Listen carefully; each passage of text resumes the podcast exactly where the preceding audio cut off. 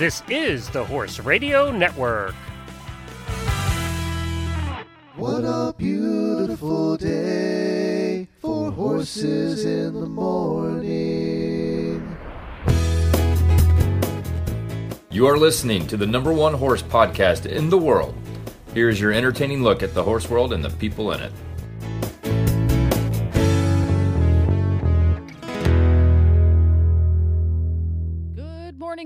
Coach Jen here, and thanks for tuning in to the Horses in the Morning show for June 14th, 2022, the endurance episode.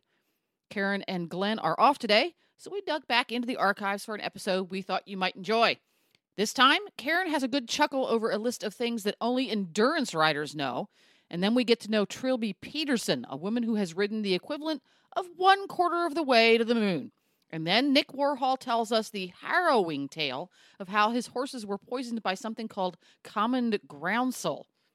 A little fun plus a little education in this one. We'll be back in July with a brand new endurance episode for you. If you want to hear all of the past episodes, go to horsesinthemorning.com and click on the endurance banner in the middle of the page. Now tuck in your earbuds and enjoy. Well, good Tuesday morning, everybody. I am Glenn the Geek from Ocala, Florida. And I'm Karen Chatton from Gardnerville, Nevada, and you are listening to Horses in the Morning on the Horse Radio Network for February 9th, episode 1356. This episode is brought to you by the American Endurance Ride Conference. Good morning, Horse World.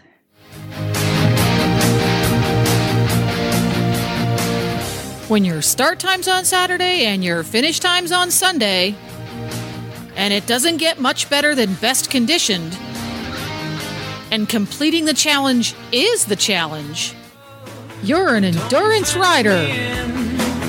Let me ride through the wide open country that I love.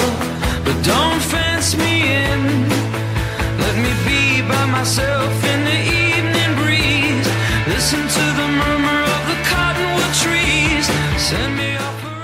That's right, everybody. It is that time of the month again. That time of the month where we talk endurance riding, long distance riding, sore butts. That's right. it is that time of the month. And of course, we welcome Karen back here the second Tuesday of every month. Good morning, Karen.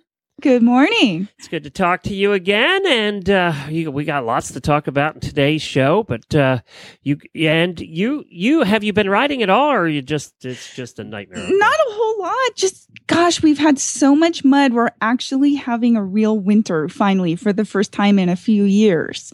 And so it is just a muddy mess with, you know, snow and then it melts and then it freezes. So everything that, that melts where the horses have walked freezes up every night and turns into like a little ice skating rink and then it thaws out again.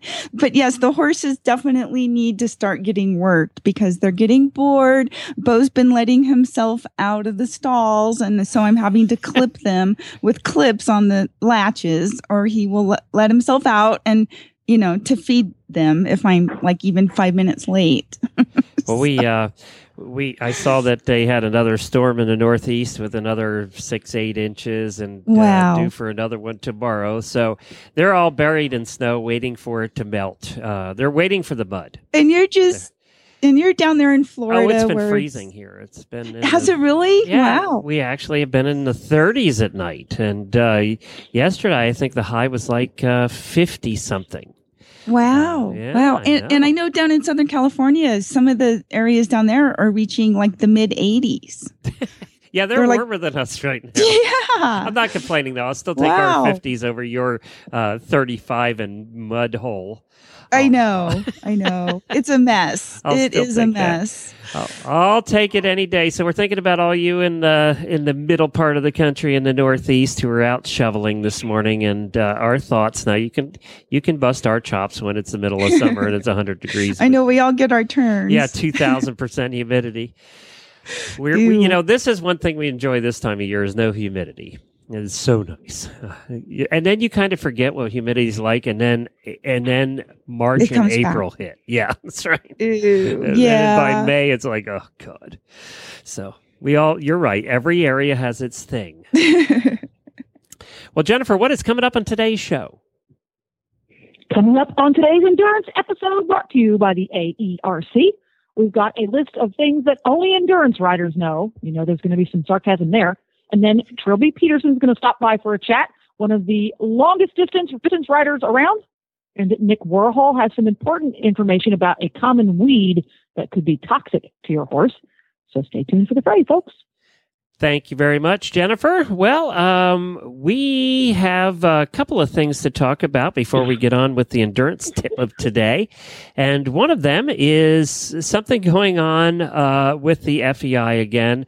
Uh, so explain this. I saw a couple petitions going around on Facebook and some talk.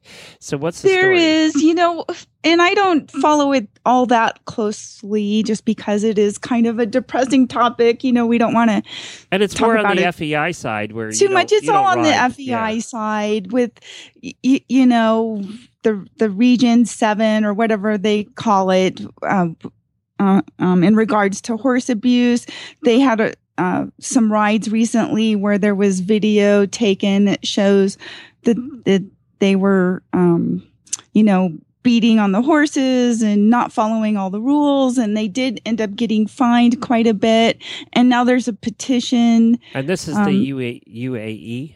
Yes, trying to get the the World Endurance Championship moved from next December from Dubai to get it moved elsewhere. They're that people are asking FEI to do that, and and I don't even know if that's something that's even possible to do or not. But but I did go and and sign the petition uh, and ask that they move it to a country that's not you know being charged with those kinds of you, you know uh, the criticism with with the how they treat their horses Well, and they were suspended for a while and then reinstated Mhm. um, because of those problems. And I, I did see that what the board of the American Endurance Ride Conference has asked the United States Equestrian Federation not to send an endurance team. they did yes there's there's a letter that's um How much po- how much played or how much influence rather does the AERC, the American Endurance Ride Conference, have over the USEF? you know i'm not really sure it, you know there that's always one of the controversies is do we stay involved so that we can contribute and have a positive influence or do we just completely withdraw Yeah, and let them do are- their own thing You guys are kind of in the same boat. The the uh, the American Endurance Ride Conference is kind of in the same boat as the American Driving Society. It also is kind of the the entity that handles the rules and everything for driving Mhm. for the USEF. So it's it's it's always been an interesting you know situation between the USEF and uh, and the conferences or associations. Sure Yeah. right Because they have right. to kind of play the political game over at the USEF, uh, uh, you know, because they, you know, they answer to the FEI. So, Right. And and it gets complicated and it and it really isn't fair for our riders that get put in the middle of it. You know, the ones that just want to represent the United States or, you know, ride at that level, they get placed in the middle. And and you know, it's like people want to blame them as if they have anything to do with it just because they want to participate you know so i totally understand how it's not fair for them. You you know but we also don't want to be um shown to the rest of the world as participating or having anything to do with any anything that involves uh, y- you know stuff like horse abuse so yeah, what do you and, and in case anybody's, you know, not not aware or hasn't kept up on it, there was uh, uh, five riders that were uh, disqualified for beating their mounts, and were they all? They were all from that area, um, Right. And, And that was a video, right? That was a video that went viral. yes and they were fined like a hundred thousand dollars each And and then they've had problems too with the speeds being too too high and having many catastrophic injuries, many horses dying. Uh, Right. And you know, just not just generally not caring about the horses was part was part of the big, biggest part of the problem. Right. And that's not what, you know, American endurance riding is about at all here in this country. You know, and I would say most countries. well, yeah, exactly. The rest of the world for the most part. Yeah. For sure. I know. Well, I do you know. think? Well, uh, you know, it can't hurt to sign a petition, right? At least it shows that there is some support. The, the USEF has to look at that and go, okay, you know, there's some support there. Exactly. It's not going to mean a thing to the FEI. Uh, it might mean something to the federa- the the country federations Right. at that point. Right. Yeah. And the rest, yeah, like you said, the rest of the world feels as we do that we really don't we definitely don't want to support or or be seen as supporting this kind of behavior at all in any way.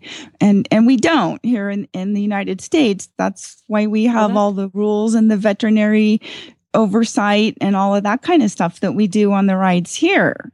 So And they're uh, supposed to have that on the rides there, but that's been another issue is the vets not, you know, just letting things slide and uh, that's whole, been a whole other issue. Yeah. Right. And and like the video shows, it shows that they're blatantly you know, disrespecting the rules. They're, you know, they're wearing spurs, they're beating the horses, all these things that are not allowed.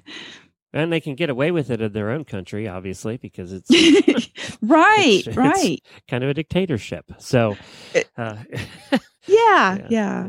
And uh, oh, by the way, they're involved. so, yeah. Well, anyway, well, that, that's the petition is there, and uh, we'll post a link to it on on our Facebook page as well. Now, um, what else is going on in the world of endurance right now? Not a lot, because Not really. Everybody's starting started to- yet. get started back up. People are just starting to get riding again. It's going to be a little slower going this year in the, I think, in the western part of the country because we are having a real winter. So that's going to make things a little more interesting. Have for the us. uh, I know that uh, uh, that the endurance riders here in Florida obviously have been out riding. Are uh, those will be starting up here soon too, right? Or have started? Well, I think they're, yes, they're Yeah. like in the middle of their season just Right. because they've probably been riding. You know, you could just do what all the other oh. endurance riders do and come to Ocala in the winter. It's Just you know, There you months, Get off the mountain over there in the west and come on down and join the rest of us in flat country.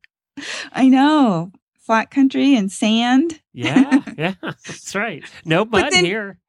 But you have bugs and you have Not so you have- much this time of year. You know, the Oh, okay. snakes aren't too bad. The alligators are kind of quiet. That's alligators. yeah, they're kind of quiet this time of year. You don't have to worry about them. It's all And- good. hurricanes, tropical storms. Yeah, yeah. Not this time of year. This time of year, that's why everybody comes here in the winter. Okay, okay, We're all good. A little chilly, but that's okay. right? It's yeah, I would perfect for your probably, you know, trade a tropical storm for a blizzard. And were you proud of Thunder on Sunday? yeah, wasn't that cool? I, I just love when you see these Arabians going out and doing so good because everybody wants to pick on our poor little Arabs, and they're great horses. They Yeah. they handle stuff so well. I mean, look how good our group of Arabians did in the Rose Parade. They were That's right. awesome. That's right. Yeah, you know, and and uh, you would have you probably looking at that immediately would not have picked uh, Thunder out to be an Arab, but uh, she's used Arabs for for all of them. All the That's Thunders have been. The third one, Yeah, the yes, third the one, third. Thunder. Was the this the older one she used? I know she has two. She has a younger one and an older one. Thunder two and three. Do, do you know which one she I used on think- Sunday? I what we're talking about is the Denver mascot during the Super Bowl game. For those that are right, the Denver Broncos mascot, Thunder. Thunder, yeah. Yeah, but that's so cool to get. To, I mean, wow, what a neat thing to get to to do. To you know, uh, in front of that large of a stadium filled with that many people. I mean, wow, And hundreds of That's- millions watching at home. Uh, exactly. Yeah, it was very cool. We we played an interview we had done with her. We did an interview with 2014, and we played at the end of yesterday's show. So if anybody hasn't had a chance to listen to Monday's show, it'll be at the end. And it was really cool about her. Actually, in the first Super Bowl, she she went in with, uh, Oh, with okay. one of her thunders. So very cool lady. Yes, and I shared a video on my uh, Facebook wall the other day of the horse backstage, and he's just standing there, calm and cool as could be. Just, you know, been there, done that kind of a horse, which is sort of cool. Very good. Well, our Yeah. tip endurance tip of the month. Tell us about that. Well, I thought I would do just something kind of fun. I would do a list of things only distance riders know. And I borrowed this from Chris Littlefield, who adapted it from a runner friend of hers. So Okay. we will just get through as many of these as we have time for. And I will start with the first one. Your laundry has more sports bras than regular bras and more riding tights than jeans or dress slacks. Oh, and I would just to follow up. Uh, April says that she believes she used the third Thunder because they were talking about how Thunder Two would join them in the parade if they won. So there you go. Oh, cool. Okay. And I think uh, third Thunder was the older one. Uh, so all right, sorry about that. No, that's okay. I, you know, I, I have to say though, I did appreciate how clean the horse was. You know, now that I've done this parade thing, and knowing- how much work is involved in getting a gray horse that clean. It's true. It's a lot of work. it's true.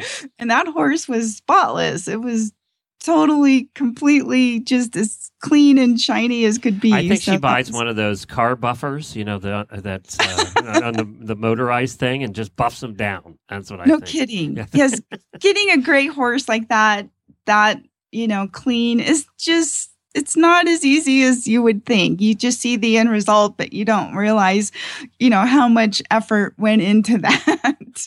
All right, things So- only distance riders know. Okay, you've woken up at 5 a.m. to beat the heat and humidity in the summertime, or in Florida all the damn time.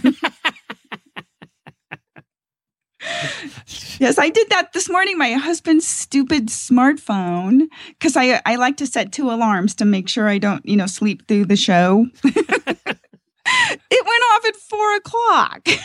Well, you were plenty awake. No wonder you were so awake So- when I called you this morning. yes, I was plenty wide awake. yeah, I you were. was- You're usually sleepy. You're usually like just waking up and you Well, need you your know, coffee. I need my coffee. I'm still on my second cup of coffee. So, but today, no, I've been up for hours already. okay, so the next one your allegiance to one saddle and pad is stronger than Cinderella's to her glass slipper. I imagine you guys do get bonded with your saddle, don't you? Literally. Spend enough time in it. You would have to have a favorite. I mean, you would. It's like having a comfy pair of shoes, right? exactly. You're always wearing your favorite pair of shoes because they're your favorite pair of shoes. Well, exactly. You know, and we wear stuff and use things way beyond their expiration dates. We're all guilty of that, I think, especially endurance riders. Okay, some parts of the world consider beer to be an appropriate swap for Gatorade. You agree? You know, after you've been in the saddle for 10 hours, a good beer, a good cold beer. exactly. Exactly. Now, do you guys carry like the fox hunters do? Do you carry little flasks? You I, you know, some with, riders uh, do. oh, really? I I think yes, yes. So oh. I'm I'm sure some do and some don't. You know, some wait till they're finished writing because you don't want to, you know, accidentally miss the trail or get think lost. Potato has a flask? I'm just asking. I don't know. He he might. he might. I've heard that's how he electrolytes his horse. You know. Oh, really? just, little bourbon? you know, makes makes the mash. He pours a beer into the, the horse's mash, and There and he- I don't know. Does that work? Well, I don't know. a know. lot of racehorses drink a beer a day, so you know there might be something. Do to it. they? Oh yeah, there's a lot of racehorses. I famous wonder ones. if uh, that's something that would drug test or not. I don't, Yeah. Do I am totally for going to give alcohol? Beaker a beer this weekend. I'm totally doing it. What? Doing what? I'm totally giving Be- Beaker a beer this weekend. Didn't we weekend. I want try to and see if do he'll- that before, and he actually he actually drank it? I don't remember, but we're going Well, there. all right, we're gonna try. It. we'll, we'll too video it and see how Beaker likes beer. Scooter would probably like it, although he probably. You probably know who's going to like a beer, Glenn? I know. It's it's the new brown horse is going to like a beer. Yeah, I can guarantee it. Scooter would Oh. probably be more of a martini pony. I would. or maybe a margarita. I can see Bo going for more the you know the whiskey, you know, uh, going more whiskey. That- Just anything to get him over Cougar Rock, right? All right, things only distance riders know. Okay, improperly worn undergarments will make you walk funnier than after riding a hundred miles. Oh dear. I notice you're not Uh, offering any examples there. You're just going to continue on after that one. Right. Training in sand, rain, heat, snow, etc. is to you what chocolate cake was to the boy in Matilda. You may not be enjoying the terrain or weather, but damn it if you're not going to do it anyway. That's kind of true. And you probably have very strong opinions about AERC, FEI, and FEI International. As we were just discussing at the beginning of the show. Exactly. Just go look at Facebook and you can see all the different opinions. Uh, let's see. A manicurist has raised her eyebrows at the state of your hands, but you told her to leave the calluses there. You need those. Very true. Very true. Uh, you know how to tape and ride with blisters. Everywhere. Blisters everywhere. Definitely. Or even with a broken bone or two. I know a lot of people that have done endurance rides with various injuries, and we don't let that. Did they start of off with the injuries or stop they finish with the injuries? Oh, I've done both. You got to get back, right? yes. Yeah. Well, the worst I think really is when you have broken ribs and you can hear them Oh, crunching and grinding uh, together when you're trotting downhill. Oh. I know. That's the that's the worst. Okay, you can pee off the side of the trail in less than a minute, 2 minutes if your horse joins in. You may have tried doing this off the side of your saddle or worse, on your saddle. you know, we do forget about the fact that you guys have to go to the bathroom out there. yes, in some rides there's not always appropriate cover Yeah, for uh, yeah, you're in that. the middle of the desert on some of your rides. It's wide open for 100 miles. right. Yeah. It's a long way and and pretty soon your your standards They lessen. changed. Yeah, they lessen. You know, Yeah, you're pretty soon you're fine you know you you're okay with a six inch bush whereas before you wanted it to be you know Uh, yeah, I imagine on your first couple of rides, you're like holding it for hours. you do and you learn to do that you know you learn to be like oh i've only got another 10 or 15 miles to go no big deal you know Okay, And- I'm going to ask because I'm going to ask because I have to. And other listeners are thinking, do any of them wear adult diapers? Do any of them wear? i think probably some do That'd be tough to ride in those, though, wouldn't it? it would be yeah, Yeah. you wouldn't want to have to do that for long i've never done that but No, it'd be uncomfortable. And how would they fit under your tight, uh, uh, your tight riding breeches? you know i don't know they um they have different you know they're getting more and more um improved because i've seen the ads where they have like a sports mom I need Jennifer mark that down. We need to get adult diapers on as a sponsor. Uh, oh, well you know the the No demographic show endurance riders are aging, Aging. The average age now is over 50 There you so- go. there you go. Same yeah, with uh, they- drivers too. We got the same problem. So, yeah okay yeah, that- wow oh my gosh Can we Okay, also look at who else advertises with the AARP? Maybe we can get them on as sponsors. you know, the creams and the drugs and the. there you go So yesterday, Jamie starts out the show. J- Jamie starts out the show with tumors on penises, and look where we're at today. This show is just something else this week. Right, Oh dear. Yes, we're supposed to be talking about horses. Isn't that supposed to be the topic? Oh dear. Oh dear. Okay, let's see. The next one. Getting the little nod of approval from the vet is enough to make you feel as if you're the winner, no matter the placing. there you go. I made it. My vet, my horse is healthy. I'm good to go. Exactly. That's all. At the end of the day, that's what matters the most. And they were wrong. Money can buy happiness. You can buy carbs, beer, wine. Is it like the drivers where there's a little alcohol in the camp at night? I probably, yeah. that's probably safe to say, especially with the Nevada riders. Well, it is a party state, so yes, it is. We we definitely have the twenty four seven open casinos and and bars and restaurants and and and all of that kind of thing. So uh, Yeah. and there is always that one person you can rely on to encourage you to go the distance. Yeah. Keep going. Keep going. Exactly. You can do it. Right. You're bleeding Mhm. profusely. From, Yeah, the the emergency room's going to be open later. They'll later. be there. That's right.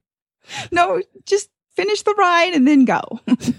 there'll there'll be room. There'll be a parking spot for you. you know, we we like to joke, uh, my friends and I, that we have our um, reserved parking spots at the emergency room. For the ones of us that have been there, you know, often really enough. Excited too. I always say a piece of advice I give people, horse husbands especially, because I've I've done this one, um, is that when your when your significant other gets hurt, oh, even if you're driving them in, always call ahead to the emergency room and say that they had a horse accident because they bring you right in. There's no waiting.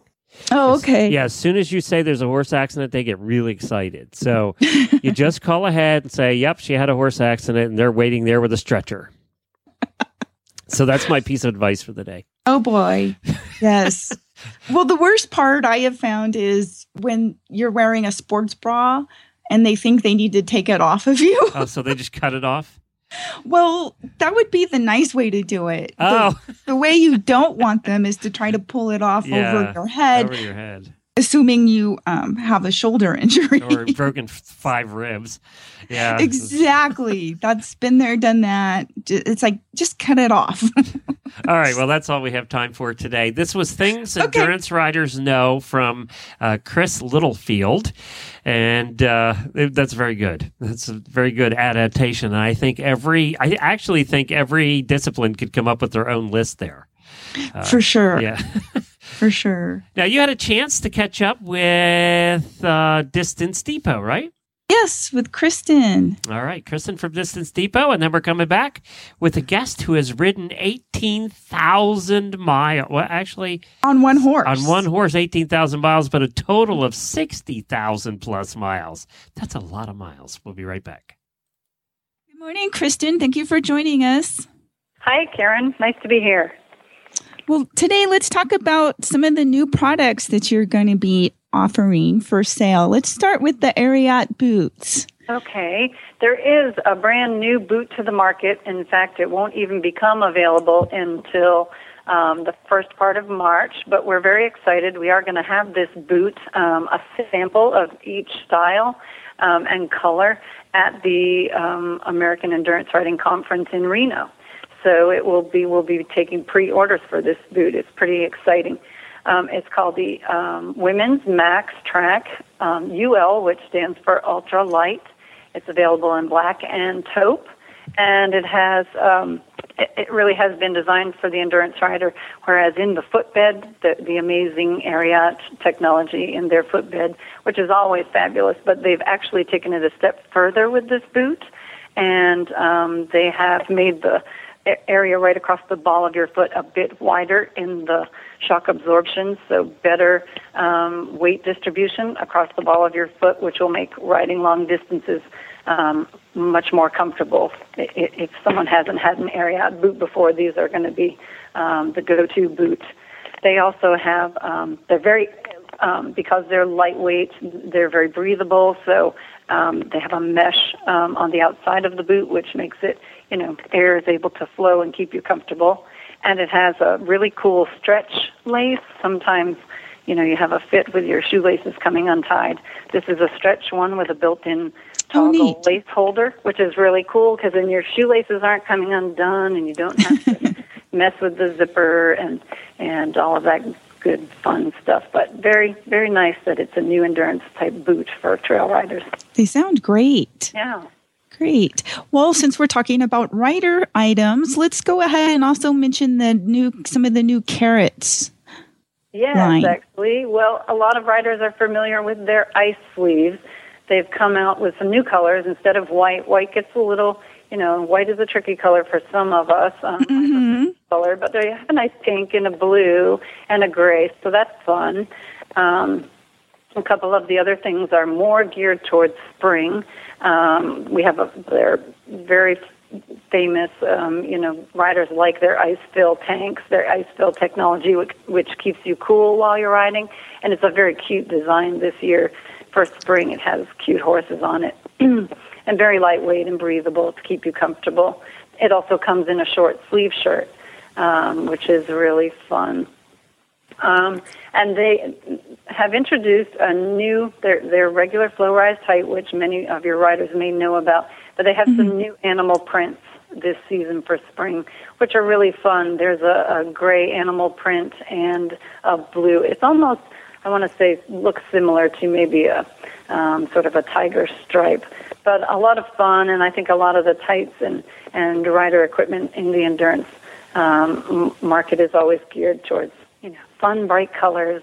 And uh-huh. Yeah, a little different than black and gray, you know. So right, I'm liking those tights. That I'm looking at them on your website right now. They're kind of cool looking. They are pretty snazzy. We also have a um, we brought in a, a breakaway stretch vest, which will tie in all of the Kerrits gear ties in together, so the prints and the solids all match. They always do a very good job with their um, with their prints and and colors, so that you can mix and match tops and pants. Um, I see that they've got a headband. Is that something you can wear underneath a helmet? Absolutely, yes, and it's oh, made good. out of that same great Ice Fil technology. So to help you keep cool, um, yeah, and it's so thin and comfortable. We've all tried them on. We're, we've decided we want one, even though it's still very much winter here in Missouri. Um, we've all put our bids in for one for this spring because they're going to be really nice under our helmets. And speaking of helmets, tell us about the new uh, Troxel Fallon helmet. Yes, um, Troxel has put out um, a very fun um, helmet, and Fallon Taylor, who is a world champion barrel racer, she is um, trying to support ending the stigma against wearing a helmet across all disciplines, which is always a really great thing when riders take that on, I think. Mm-hmm. Um, so we've brought in these fun helmets. Um, they have they're a glossy black, and then they have different, um, I guess, patterns on them. There's a rave splatter, a tie dye, pink bandana, snow leopard, and a turquoise Aztec. So lots of great um, um, new designs, just fun, bright colors, and we all know how the trail riders like that. So yes, I I'm liking those. Those are I'm sure we're going to be seeing a lot of those on the trail. Yes, they have a great dial fit system, so they'll fit a wide variety of heads and and um, really nice features to them. We'll have some of these out at the AERC convention as well. So stop by if you're there and come and take a look. And if not, look online and um, check them out. They're pretty cool. And what's your website address? We are www thedistancedepot.com. Terrific. Well, thank you, Kristen, for joining us today and telling us about all of these great new products. You're very welcome. Thanks for having me. Well, next up, we have Trilby Peterson. Trilby is one of the uh, longest or farthest riders as far as riding the most in our sport 60,725 miles of endurance rides. She also has one of the highest mileage horses of all time, Rush Creek Lad. And she has just literally done just about everything in this sport. Back in 1985, Trilby rode over 7,000 miles in one year, including 28 one day hundreds. So, welcome, Trilby. Good morning. How are you? Good morning. I'm fine. Do you know? I just figured it out. You you have ridden a quarter of the way to the moon. Oh dear.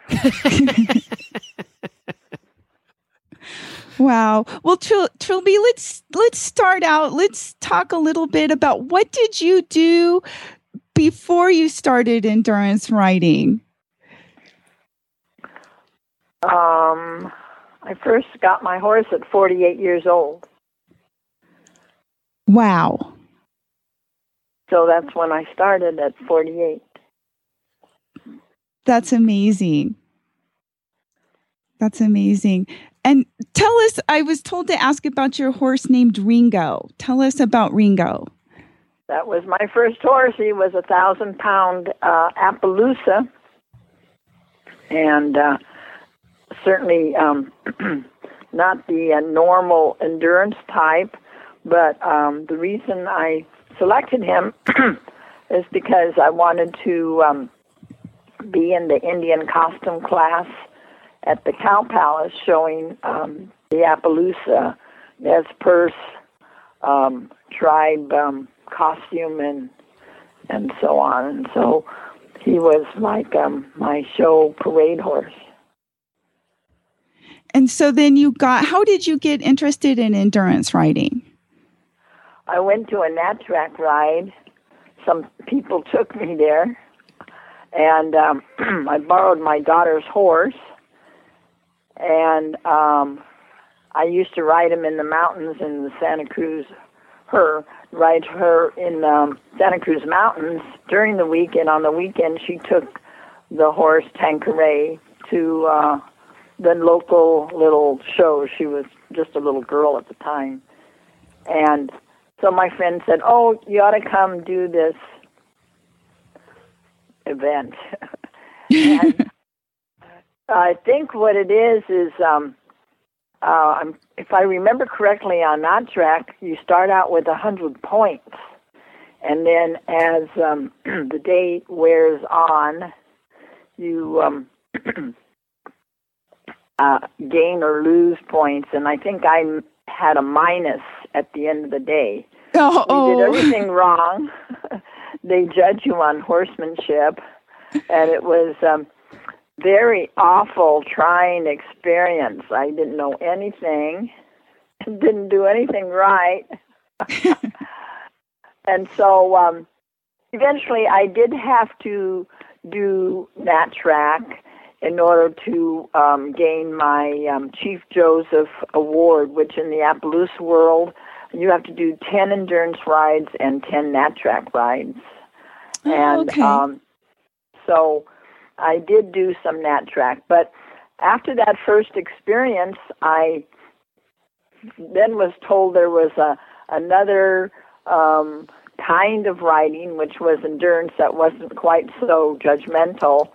And uh, I took up with it and loved it because people, judges were not hiding behind trees and and things, and that you were Uh-huh. not judged on everything that you did and and said and whatever. Right, right. And and so tell us how you came to get Rush Creek Lad. Um, I was riding a little mare I had, and I went to this ride in Mendocino County. Um, I forgot who put it on, um, but um, um, everyone knows her name. I just can't remember. Um, and uh, the um, the vet wouldn't let me go out on the third loop, and I Oh, did we lose her? I think we might have. I think she hung up. uh oh. Jennifer, Well- can you see if you can uh, round her up again? Because uh, I can do that. All right. I will see if I can't track her down on her I way to the moon. I don't know what happened there. Yeah, that's it. She got so far away, she lost signal now. Well, she's known for riding slow and in the back of the pack. Oh, is so she? Hopefully, hopefully we can catch up with her before she gets too far away, right? Well, you know what? You, the turtle ends up getting the, you know, winning the race, What? right? Because sixty thousand miles. You know, obviously she uh, she did something. And she didn't start till like she said she was 48 years old when she first got a horse.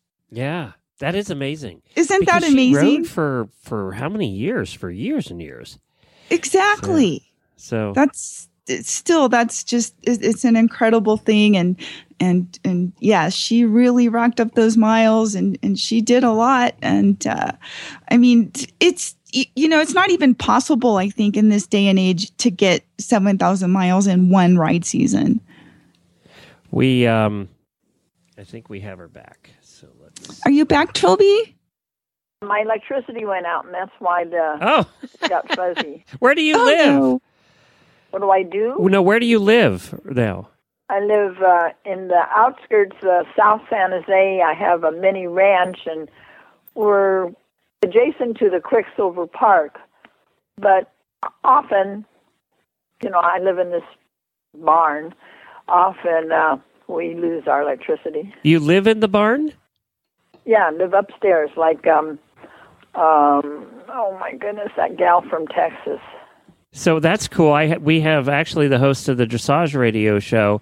She has an apartment right in the barn. So when you're over there visiting her, you can hear the horses eating and whinnying. oh, yeah, I live upstairs. Yeah, can you hear the horses? Oh yes. Yeah. uh-huh. Yeah, that's cool. That's every endurance rider's dream. Yeah, exactly. To be able to have that. That's awesome. Okay, so well, where were we, Glenn? What what? Well, you did- asked how I got involved in endurance.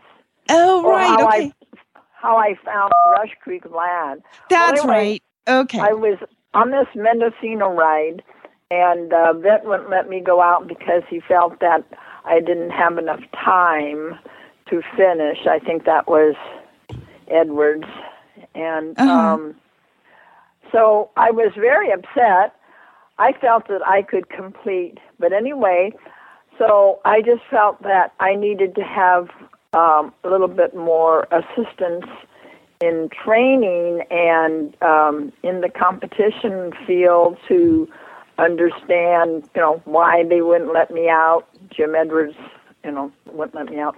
Mhm. Um, and um, so I contacted Courtney, Courtney Hart, and asked if he would be my trainer. And um, as it was, he um, selected a um, horse for me, and that was Rush Creek Lad. And his owner, um, the people that own um, Rush Creek Land and Cattle, Cattle and Land Company, um, Tom was having an operation and wasn't going to be able to ride for a while. So he decided that his good horse would be available. So that's how Courtney got the horse for me. and how how old was he when when you got him? Seven. Okay. Good age. yeah. And so what what are the things that you know if you were to choose a, an endurance horse today, uh, what are the things that you would look for? Um, well, I'm sure there are lots of um, um, criterias Mhm. but I can remember uh, going over to Becky Hart, and um, she had a horse, and I was on my way out of town, going to a ride, and um, she presented this horse and trotted him by. And I felt he had a kind eye, and I bought him without Oh. even getting on him. Uh huh. So I've been known to do that. And he was a very special horse. That was exclamation A that we called Clay. The red horse. yep. Uh huh. And um, was um, we had a marvelous team going. Right. I remember you rode clay at uh, Fort Shelburne when you So reached fifty thousand when I got my miles. Fifty thousand miles. Mm-hmm. I remember that, and you were in your purple. yeah, always. So okay, so tell us just one more thing. What are what ride did you like the best that you ever did in endurance? Well, um, Tevis was my very favorite. Mhm. And for just a regular ride, fireworks was my favorite at home ride. Oh, okay, which was close to where you are. Fireworks is in Santa Cruz. Uh-huh. Uh huh. Wow, wow. And I know you did a lot of traveling when you racked up all those miles back in the 80s. Um, what ride did you travel to, um, let's say, out of the rest of the country, out of California, that you liked the most? Well, I was competing, and um, there was um, another competitor called Les Carr, and um, so we were going for it Uh huh. that one particular year, and um, he cheated, and that's how he won 50 miles over my my total miles. But you guys both did just, I mean, it was incredible that you were able to ride that many thousands of miles in one season. That's just uh, On 40 different horses. really wow. Oh yeah, I, I didn't hardly use lad at all that year. Did you say Uh-huh. 40 different horses? Yep. Wow. That's a lot of See, different Glenn, we can't make this stuff up. It No. really happened. like 40 It's different all horses. Historical. Definitely. That was, uh, I think that was, came to be known as the Great Trailer Race. could be, could be. That's You where did you a lot of- Oh, all of their time in the oh, trailer. A Yeah. lot of traveling. And, and thank goodness back then the cost of diesel and fuel was a lot less than it is today. Well, actually, I think a lot of it was flying, I was flying with my saddle. wow. So did you pick up rides? They weren't your horses. You were picking up rides from other people's horses. Yes, I would lease a horse um, from either the ride manager or thereabouts. Okay. So I was riding strange horses. What what was Other the weirdest? horses. What was the strangest thing that ever? Well, okay, well that that leads to the next question. What was the strangest thing that ever happened to you on one of those strange horses during a ride? hmm I remember one ride in Missouri, and I didn't find out till many years later. I think that horse was under five years old. Uh oh. Yeah, which was against the rules, but you know, I I don't know if everyone knew all the rules. Well, I think days. they they wrote new rules after all of that. they did. They actually did. And um and then one time I got on a horse, I can't remember, it was in the south someplace. And he was just um real unruly. I had to get off and I can't remember if it was Crockett or someone else got on him for a few minutes and calmed him down and then um I got on. uh huh. but it was the only um, wild experience I could remember. wow. Well, are you still writing at all these days, Trilby? No, I'm 81, Oh, okay. and I have to marvel at Julie. She was just a beautiful star there um, at the Rose Bowl parade. Uh-huh. I guess you were there too. And um, I used to parade at Los Gatos, and I did Uh-huh. all of that for my club, Summit Riders. I was ahead of all of that. But anyway, I can an- appreciate all of that because I know that you have to get prepared and they judge like at nine and you don't go start your parade until one or two in the afternoon and of course you're usually the last ones because of the, the hmm um horse they the poop and everything they want to sweep the streets Uh huh. Now, and i d- can appreciate all that waiting and getting ready Right. costume and all of that do you um do you still own any horses? Do you have any backyard horses? Yeah, um, I have um, a, a ranch here, about six acres, and um, have about fifteen horses, and I've rescued several. Oh, so you're not out of the horse thing. You're still you're still knee deep oh yeah, in horses. I'm, I'm in the horse Yeah. business, but my endurance horses have all passed and are all in horsey heaven, and um, I've rescued several. I have a great big 16 hand Appaloosa, but I'm not currently riding him. Uh huh. And anyway, we're still doing all the things feeding twice a day, vet clinics, and worming, and all of that. Well, Wow. congratulations on a, uh, a really an amazing lifetime. Uh, the amount of miles you've gone and and the the things you've seen are things that most people will never get to see. So. Uh, so good, good on good on you for that. It's Trilby, and uh, she did over sixty thousand miles. And as we said at the beginning of the interview, she's a quarter way to the moon. So Yes. Well, thank you for joining us this morning, Trilby. Appreciate oh, it. you, All right, take care. Thank you all. Well, there you go. That's uh that's a lifetime, and she still has fifteen horses outside. I know, isn't it great? And just think she didn't start riding till she was 48. I know, and, And put she all those still miles in. Did 60,000 and some miles. and she used to just fly around with her saddle and throw it on whatever horse was there. whatever horse she could find. I'm just gonna ride that one.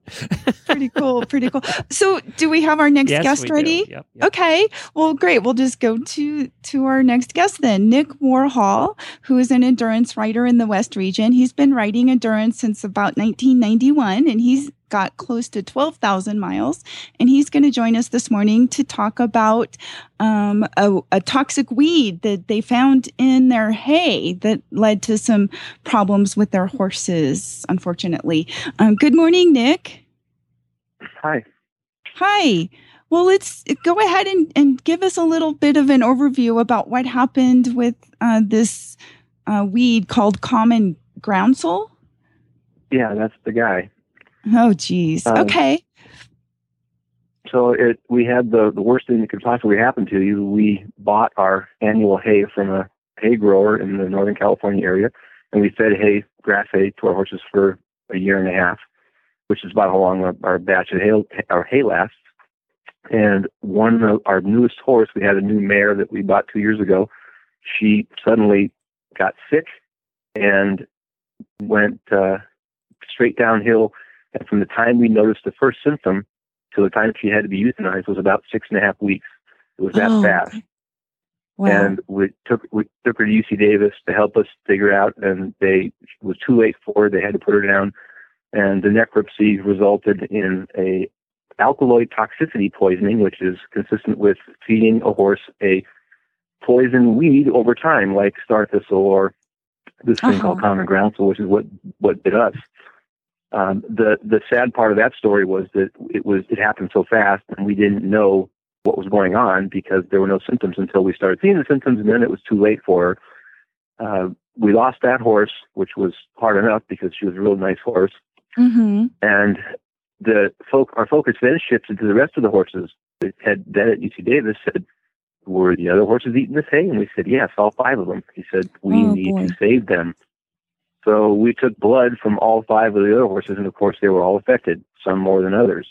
Uh, one named Wabi was higher than the rest of them, and all of them were affected, all the way from our 32-year-old first horse named Morpaint to my 5,000 mile horse, almost 6,000 mile horse Donnie, who was my my superstar horse. All Uh-huh. were affected. So we had to spend six months treating them. Uh, the prescription was no forced exercise, meaning you have to put them in the pasture and let them stand, Uh-huh. and medica- medications twice a day for th- seven days a week. What did they give Um, them for seven- that? I'm curious what what medications. Do you know? Well, there, yeah, there's three. The first and most important was a liver um, medication called Denamarin, which is used to promote liver uh, recovery. It was designed for dogs originally, but they use it in horses. Uh, the second was a pentoxifylline, which is a, uh, a drug to help different things in the uh, circulatory system of the horse, and then vitamin E. A lot of vitamin E was the third one. And the the hairy part about the treatment was the only way you can tell what's going on with the horses is blood work. And this is what the reason we lost the mare was because we didn't take blood from her and see what was happening until it was too late. So we put the horses on medications, and every two weeks we did a blood test for six months. Wow. And we would modify the dosage of the drugs based on the results of the blood tests every two weeks. So, and these were a lot of pills. This was uh, the Denamarin was between nine and fifteen pills per horse based on their body weight and where their blood was, and Uh-huh. the pentoxifylline was between ten and twenty pills. So we had cases and cases and thousands and thousands of pills that we had to administer every day, twice a day. and I day. imagine they weren't the cheapest in the world. Seventeen thousand dollars for the medication Whoa. for, six, for Oh, five horses gosh. for six months. Oh my yeah, seventeen god! thousand dollars. Plus another six six thousand for blood tests, and uh, you know it was it was a very expensive ordeal. But the um, the scary part was we came within a week of losing another horse, Wabi, our 22 year old Arab who's kind of semi retired. He got really really sick and went into the same symptoms as the mare. And I'd even called UC Davis about euthanization, euthan- being euthanized, because we were we vowed, we, my wife and I vowed we weren't going to put another horse through the misery that the mare went through. It was the Mhm. worst experience, worst experience I've ever had with a horse when we lost her. So Wabi, but he made a miraculous recovery. He was in, within a week of going, and he turned it around, started eating, and made a recovery because of the medications. And the Davis people were so good. They said you have to treat the horse for six months with these medications, and in six months, one or two things will happen. He'll live or he won't. it's very Oh, binary. jeez.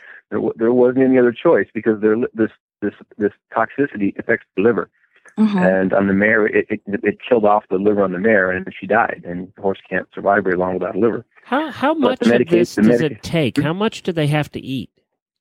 About three and four percent of the horse's body weight over time is what does it. And so they So if you get- horses ate Let me just uh, say this then: if you get one bale of hay, uh, and I realize you're not a vet, okay, but you you certainly probably know more about this than most people now, unfortunately. Um, but if you get Mhm. one bale of hay in this, and so the chances are maybe it won't be a problem. But if you're feeding, you, you got a truckload and it's in every bale, then that's where you're going to run into trouble.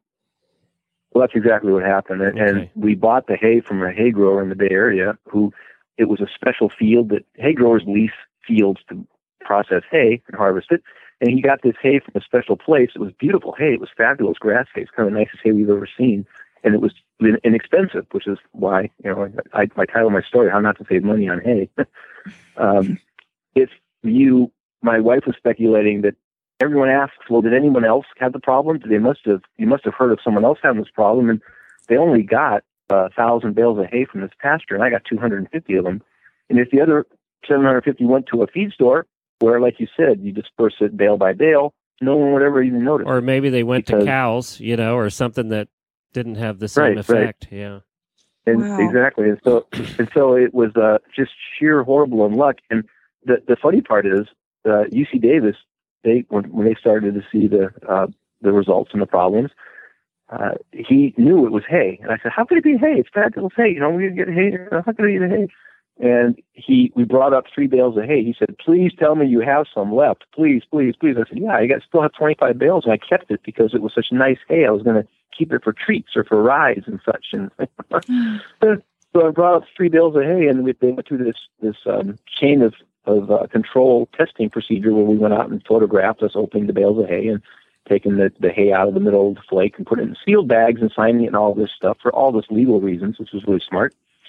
And he looked at the hay and opened it up and said, "There it is. I see your weed." He pulled it right out. He goes, "There it is," and it's it's in the hay, and you can see it if you're looking for it but Mhm. you can't once you're not. It's it's almost invisible, and yet you can see it. It's Is very it small. Thing- distinctive? Is it distinctive looking? no, it has little. It looks like alfalfa. It looks like dried out. If it, if in grass hay, usually it grows in alfalfa, but it looks very much like dried alfalfa. But it's got a little stupid flower about a quarter of an inch high, and it's green when it's green and yellow, like a little miniature dandelion when it's growing. But when it's Mhm. dried, it's white. And I I have these bales of hay, and if I open them up and pick through them, I can find it, and it's there. But you would never ever have noticed it unless you uh, the horses. I mean, it looks, you would never notice it unless you knew what you're looking for, and of course the Davis guys did. And so, of course, the hay went off to the lab to get tested, and it came back positive on all the samples, and the necropsy matched it, so it, it made it an open and shut case as to what happened. So that's the um, the I learned an awful lot about hay and poison and legal stuff.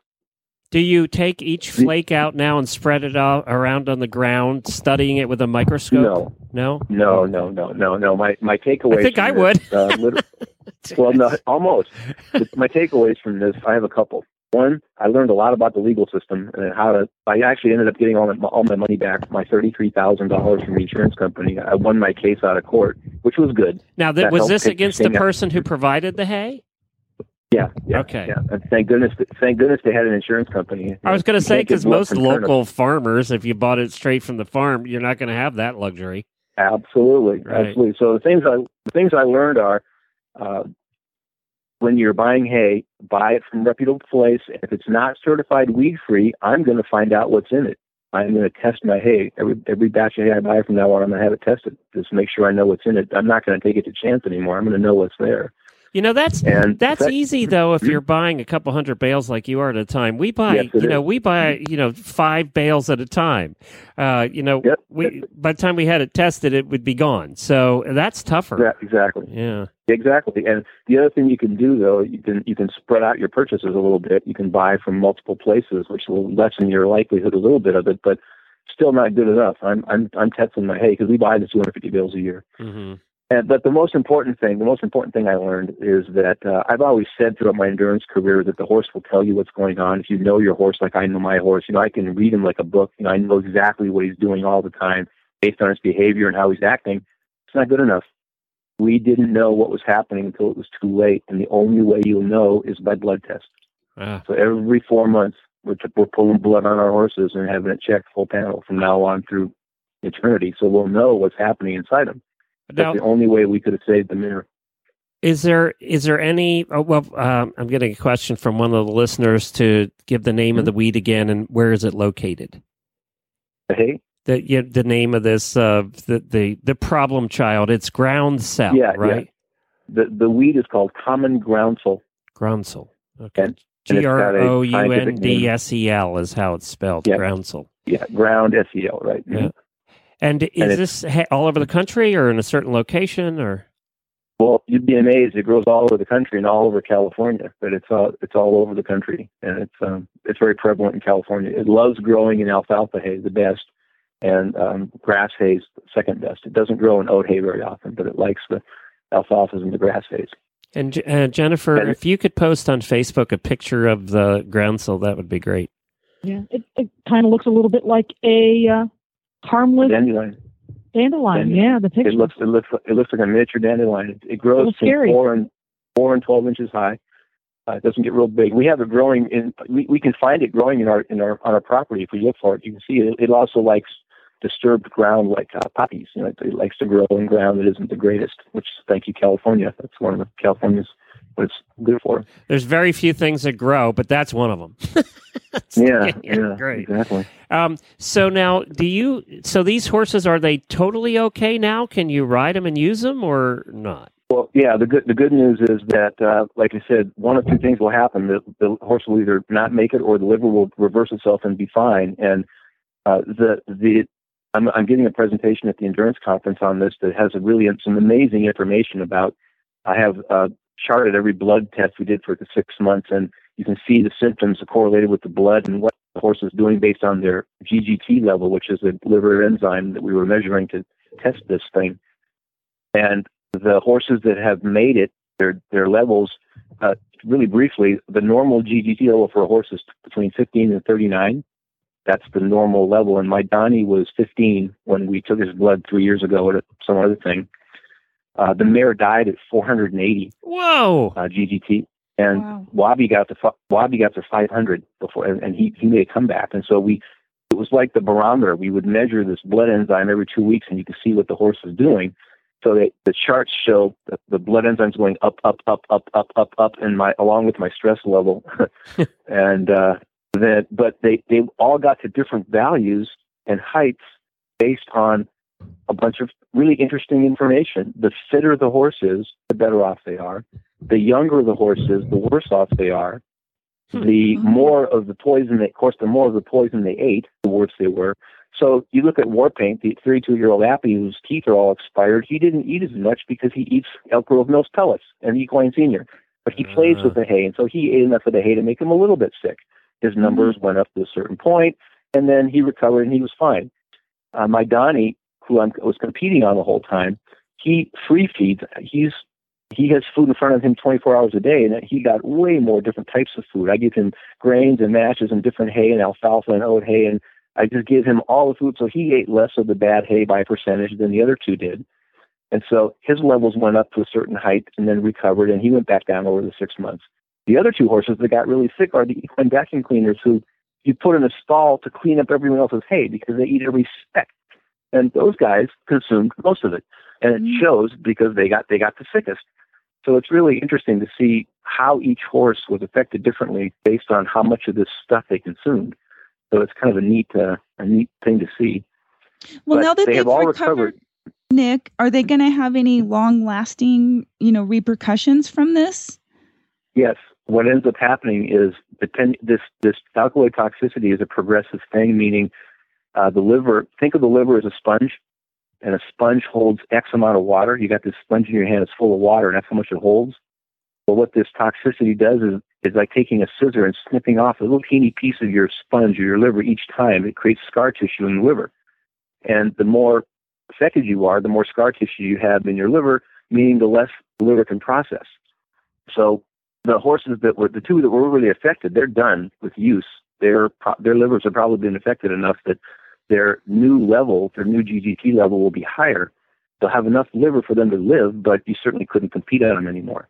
Okay. And thank good, thank goodness, my Donnie horse, his he's now back down to uh, 19, so he's only four points above where he was in his normal point a few years ago. And when we get our next blood test in two more weeks, we'll I'm hoping he'll be down a little bit more. But Donnie did an endurance ride. He did a 50 three weeks ago um, as his comeback ride, and he blew through it and did beautifully. And his level was down yet again another point after the ride to 19. So, so I'm pretty convinced that he's fine. Uh, the other ones are going to survive and be okay, but again, they could not do. They probably can't do endurance again because their livers will have been compromised enough by this mess that you wouldn't want to risk it with them. Wow. So, what were the first symptoms that you saw that alerted you to the problem? Well, it's really interesting because the horse did her first 50 with my wife on her at the 20 mule team 50 a year ago. So we gave the horse, and she did great. She did beautifully. Now, she did the whole thing while she was sick, and we didn't know it. Uh, we gave her three weeks off after the ride, and I took her out for a training ride about a month after the ride. I took her saddle off. We did a 20 mile ride, had a real nice time, and I took the saddle off. And a friend of mine said, Nick, your horse looks a little thin. Is she, is she losing weight? And I looked at her and I said, You know, yeah, she looks a little bit thin. And she lost about 150 to 200 pounds in six weeks because without Wow. a liver, even when they're eating the liver, they can't, it doesn't, nothing happens. You know, even though she was eating, we figured she just Mhm. wasn't eating enough. We put her in an isolated pen, let her eat her all her own food, and she just, the weight just came pouring off her. And that was the start, was the weight loss. And we, we puzzled over that for a while. But remember, it, it took six weeks from the time I noticed that till she was down. So she was put down. It happened so fast and she had all kinds of other symptoms, uh, really ugly other symptoms.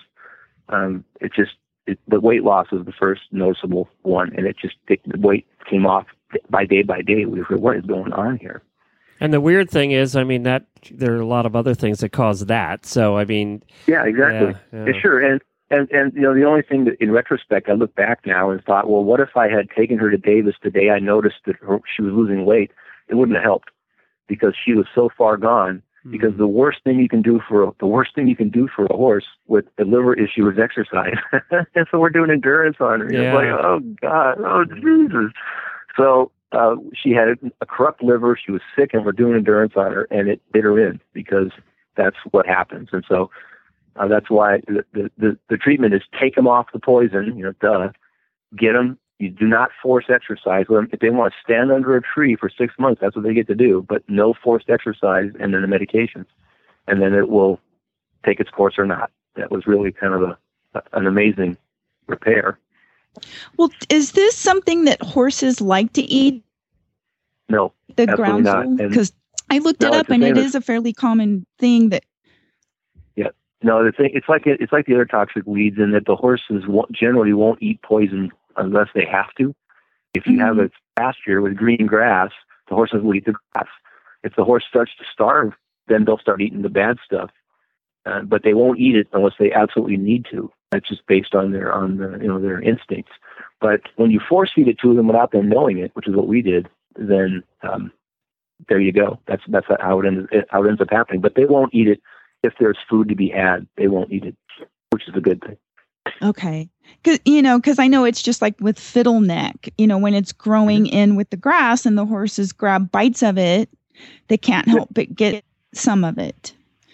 Exactly, but they won't choose it. They'll get some of it, but they won't choose it. Right, right. Exactly. Wow. Wow. Well, I, I, uh, I'm sorry that, that you had to go through this, and you certainly have become an expert on this particular topic, probably more than most people in the country. Uh, Yeah, as boy. much to my chagrin, but yeah. I'm so- well, and I'm glad that you know at least It uh, worked out. a majority of the horses are going to make it through. Um, yeah, yeah, that was the relief. It was a very stressful six months. That was the worst. We've been doing horses for 25 years, and it was the by far nothing has even come and close also, to being congratulations on being one of the very few people in the world that Susan wins. Uh, Well, I settled, I settled out of court, and one of my one of my favorite parts of the, my whole story, my presentation, is the legal piece. What I learned about the legal piece of this, because of course the insurance company denied my claim the first time, and I came back at them and I won, and it was really a, an interesting experience too. But I had I, I had an open and shut case. You just have to convince the right people of that, and and it was a, that was a, a an interesting. That took the sting out a little bit of the whole thing. Is I wasn't prepared for that kind of money because my mare was insured. Don't get me started on horse insurance companies because she was insured until we took her up to Davis for some diagnostics. And then once I used the insurance once, of course, they cancel your policy. Because that's what they do. so she wasn't even insured after this because I went, made the mistake of using my insurance one time. Jeez. Well, our, our, uh, this makes a hundred mile ride look easy, huh? Oh God, yes. God, yes. And we're going to end on that. Oh yeah. Thank oh, you, Nick, I'm so sorry you you had to go through this and that your horses had to go through this. Yeah, but you know the, the good news is, and you know, I say this with a kind of tongue in cheek. You know, we, we had the five horses were sick. Uh, the four horses were sick, and the one, my my horse Donnie, was the one that you know I I, I couldn't lose him to this. It wasn't an option, and I'm I'm asking Davis, can we do a liver transplant? Can I fly him to New Zealand or something? You know, what can Aw. we do? We have to do something, and and the other the other ones would have been a tragic loss, but I I couldn't lose him to this, and and and the the best news of the day is that he's back and fine. So that's really all that matters to me is that I was able to say to him, that was a tough time there when he was sick. That was not not a good time. Right, right. Well, I'm glad he had a happy ending. Yep, it does. Thank goodness. At least so far. That's good. Thanks, good. Nick.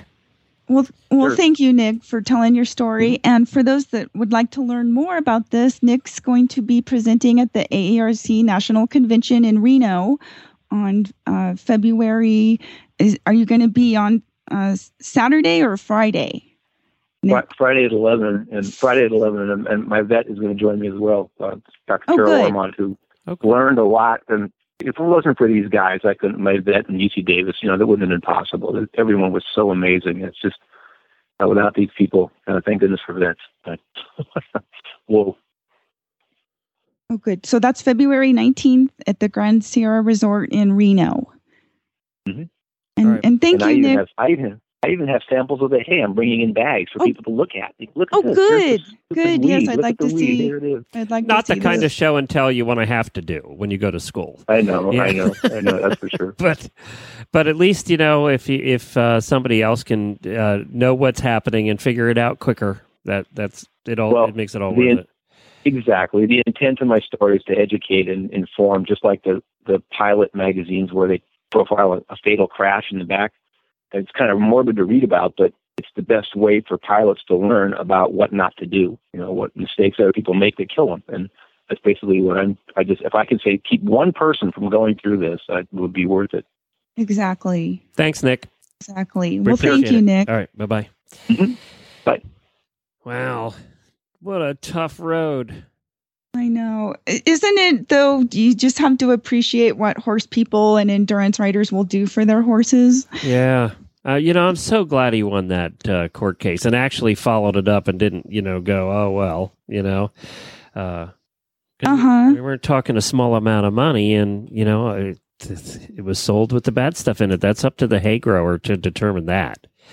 Uh, but he's also lucky he bought it from a place that even had insurance. So, you know, he was fortunate there, too. Exactly. Ugh. Exactly. But oh god, There are so many damn things that'll kill a horse. I, I'm telling you what, they just keep finding, inventing new things every day that horses will get sick from. I know they're so fragile. they really Just like- are. Uh, uh, you know, I think those bubble wrap suits that we talked about designing are perfect. Uh, I know, perfect. except that I always figured that they'll end up sweating in them and then getting some sort of a fungus infection, and that'll kill them.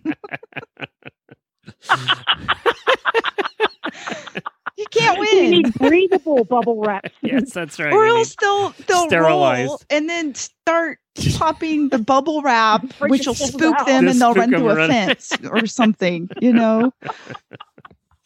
All right, horse. what's what's in the upcoming events section?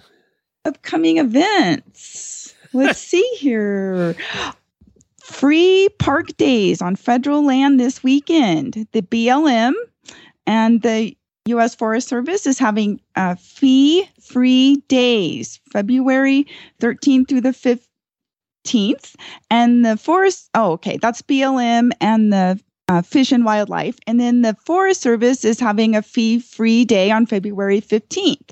So go out and ride, hike, bike, or clean trails this weekend. You can do it for free. S- Sounds good.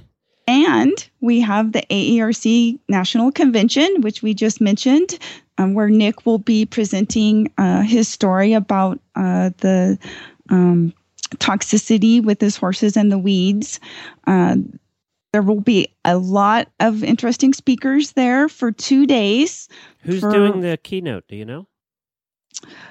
Um, there's a there's a several different speakers. They have different veterinarians that are coming and talking about different issues, lameness and ophthalmology, uh, acupuncture, I think, and chiropractic. They're covering all sorts of different topics. Um, they've got hot topic seminars. Uh, they've got awards banquets and presentations and it's just it's a lot of fun. There's a trade show where there's uh, vendors where you can meet kristen from distance depot will be there. Uh, renegade hoof boots is going to be there. And uh, it's just a lot of a fun time to get to go and see everybody. The trade show is free for those that are anywhere in the area that would like to come to the Grand Sierra Resort in Reno on the 19th and 20th of this month and do some shopping. There's also a, a used tack sale that you can you know go in and look and and save some money there buying used stuff because as endurance riders we tend to want to um you know hoard things and collect more stuff than we need so every year people go and bring all their used stuff. Are you bringing a truckload? i am I am bringing a bunch. I even had the office email or mail me in the mail a bunch of tags so I can get them filled out ahead of time. so that Well, I I, could- now I know one thing you're not bringing to get rid of, and that is your Renegade hoof boots because you use those until they're worn out. I do. I do. I love my Renegades. And for those that are interested in them, go to renegadehoofboots.com. They are made in the United States. They come in several different colors. They're working on some new colors actually Oh, really? too, which I've seen, which are uh, I guess I can maybe let the cat out of the bag a little bit early. Um, but they're working on pink and blue in addition to all the other colors that they've got, uh, which is kind of an exciting thing. But yes, the Renegades are a, a, a nice um, uh, al- alternative for those that want to keep their horses barefoot. And that's what I've been doing for several years now with my horses and using the Renegades. Uh, uh, they go on really easy. And I've mentioned before, I've got a 10 year old junior riding uh, my horse Bo, and she is already proficient in putting his boots on and taking them off. And so uh, that just tells you there that they're easy to use. They're not so difficult that you can't do it if a 10 year old can, right? Right, right. Yeah, and you know what? Some of the boots are difficult to get on and off. So that's important, especially if you ride a lot or, you know, every day, putting them on and off, it gets to be a pain in the butt. Exactly. And you only, you know, and you, right. And you use them when you need to. So if you're going out and you're riding on good footing and, and you don't need the boots that day, then you don't need to use them. Uh, uh, and then when you know you're going on a longer ride or a ride where the footing is bad, you just put them on and off you go. And, uh, the horses do really good in them. I mean, I've done uh, Tevis in them. I've done, you know, thousands of miles of endurance riding in them. Now I am looking at the schedule here for the conference coming. Oh, and that's renegadehoofboots.com is where you'll Mhm. find those. I'm looking at the schedule for the conference coming up on uh, February 18th, 19th, 20th. And one of the sessions is, but I read it online, debunking online myths. Right. That sounds that like one. Susan Garlinghouse.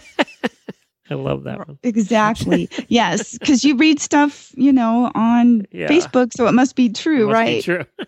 Exactly. Uh, there's there's Here's another one: how not to save money on hay. That's ties right into. I it. think Nick learned that lesson Yeah, I think- yeah. the hard way. Except I don't think he did. I don't think that was what the problem there was. he didn't save any money, did no, he? no, he didn't. Uh, didn't save money at all. I noticed there's a lot of cocktail receptions. I did notice that. Uh, at the well, they are convention. endurance riders, you know. so Yeah, so how that's great. I can't. So next month you'll be able to give us a report. Yes. Tell us how much money you made selling your crap. I know. Yeah. Enough to pay for, you know, uh, some ride entries, maybe. now you can do interviews while you're there. Just grab your uh, smartphone and just hit the record button. Every smartphone has a recorder on it. Uh, Okay. You can get some mobile interviews. We want to hear some interviews from there, you know, preferably at the bar because that's where all the good stuff comes out. That'll So- be more fun. Yes, exactly. That's where Yes, the, the good stories pop out. So yes, you, you know the only thing with the the convention and trade show is that they cram pack so much stuff into such a short period of time. It you almost don't have enough time to do everything that you want to do when you're there. You know, it's funny because uh, when we go to the podcasting ones, they tend to allow more time between the sessions because you have a whole, you have a thousand people there who like to talk. I mean, that's what they Uh-huh. do for a living, right? So, so they allow more time between sessions, so you actually have more talky time. Uh, Well, that's well. Tell us what you're doing tonight, Glenn. Oh yeah, I'm doing a Blab tonight. Actually, if listeners want to stop by, that would be fun. I'm actually hosting this one now. Blab is a online. If you haven't tr- seen one yet, it's blab dot.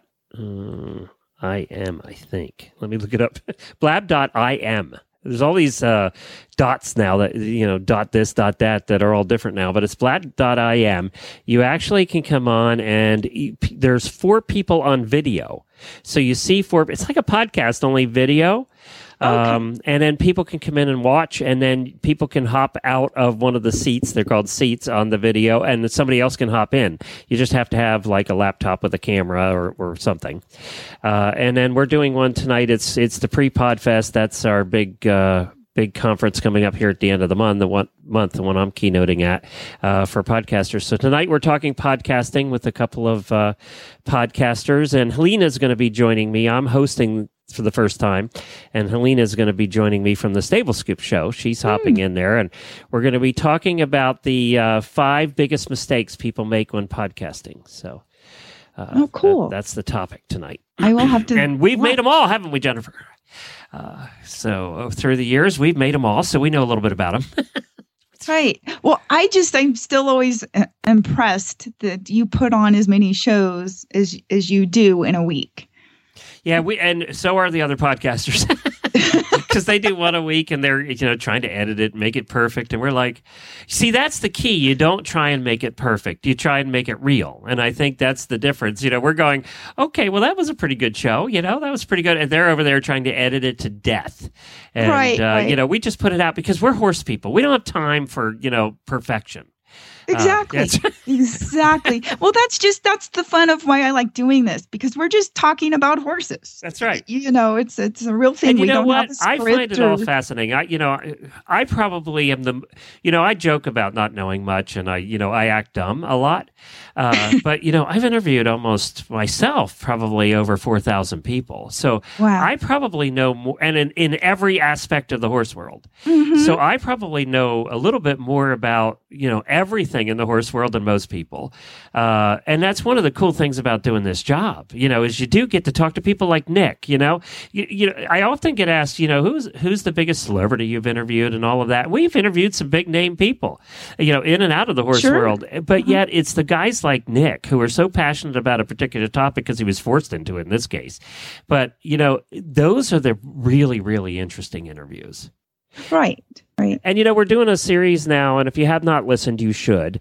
Over on Stable Scoop, we're doing a series now. See, you got me going, Karen. You started it. Um, you got me. We're doing a series called the Year of the Listener on Stable Scoop uh, right now, and we've done three of them so far.